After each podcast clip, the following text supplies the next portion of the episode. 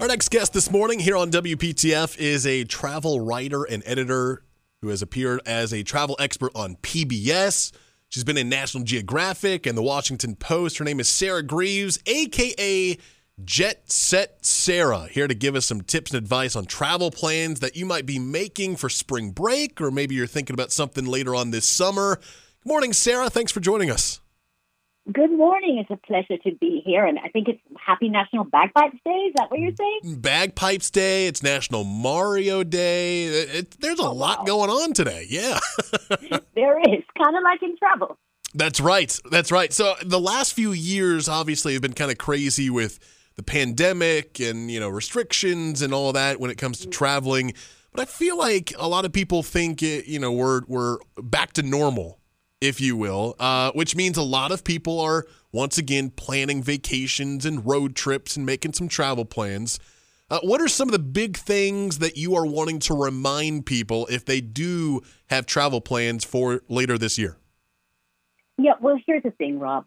We are now looking at numbers that are the busiest travel season since two thousand nineteen. Everybody wants to get back out there, right? But you have this kind of perfect storm of this increased demand. You got some staff shortages. There's delayed and canceled flights. Maybe there's going to be transport strikes in Europe. So you and things are much more expensive. You've got to prepare. You've got to have some tips. I'm going to give you some. All right, let's hear them. Let's uh, let's let's hear some of these tips. I'm gonna. I have my pen ready. Okay. So first of all, if you're tra- if you're traveling abroad, do you have a passport? You need to have a passport. Check the date because, you know, sometimes when you go some places internationally, they need your passport to be valid for three months after you travel. So check your passport. If you need a new one or your first one, you know that the processing processing times have gotten a little, they've inched up a little bit as more people are wanting to travel for the summer. So you're looking for between eight to seven weeks for normal service, five to seven for expedited service. A passport's going to cost you one hundred thirty dollars. So budget that into your uh, travel budget. And just remember, you've got to start early to apply because it take, could take weeks to come back. Yeah, that's a good point. Uh, do you have any other things? I, I'm thinking about, um, we, we were actually talking yesterday here on the show about uh, road trips. Gas prices, mm-hmm. not as high as they were last year, but still right around uh, three dollars a gallon. Uh, plane tickets, I feel like, are outrageous right now. So yeah, do you have any tips yeah. or advice on how we can save money or how we can make sure our Absolutely. vacation plans are affordable? Yeah, so let's say you're going to do a road trip. Well, the good news is that there are more rental cars out there on the market and than they were last year. And I would suggest think about using a rental car and save wear and tear on your own car. Hmm. Um, look into the, all the memberships and those reward programs that you're a part of. For example, if you're a member of A A R P, you can get up to a thirty percent discount on Avis rental cars. You can get credits for future rentals, free additional drivers. You can even get upgraded um, where it's available.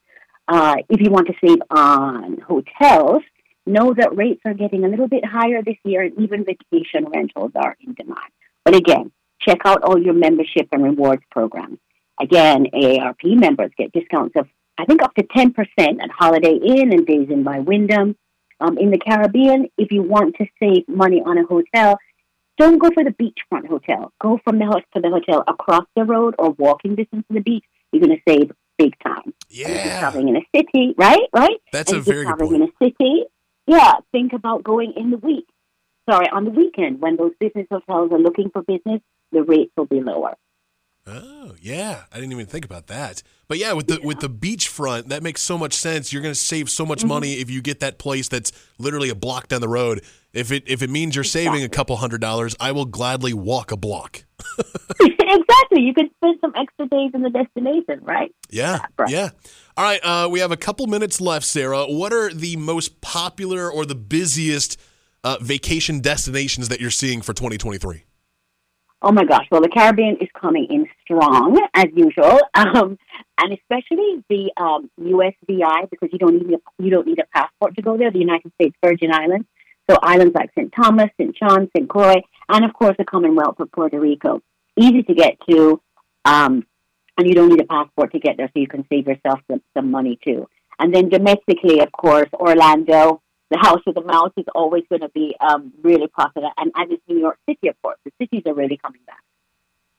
She is Jet Set Sarah Uh, be sure to follow her on social media, travel expert, travel writer, and editor, Sarah Greaves.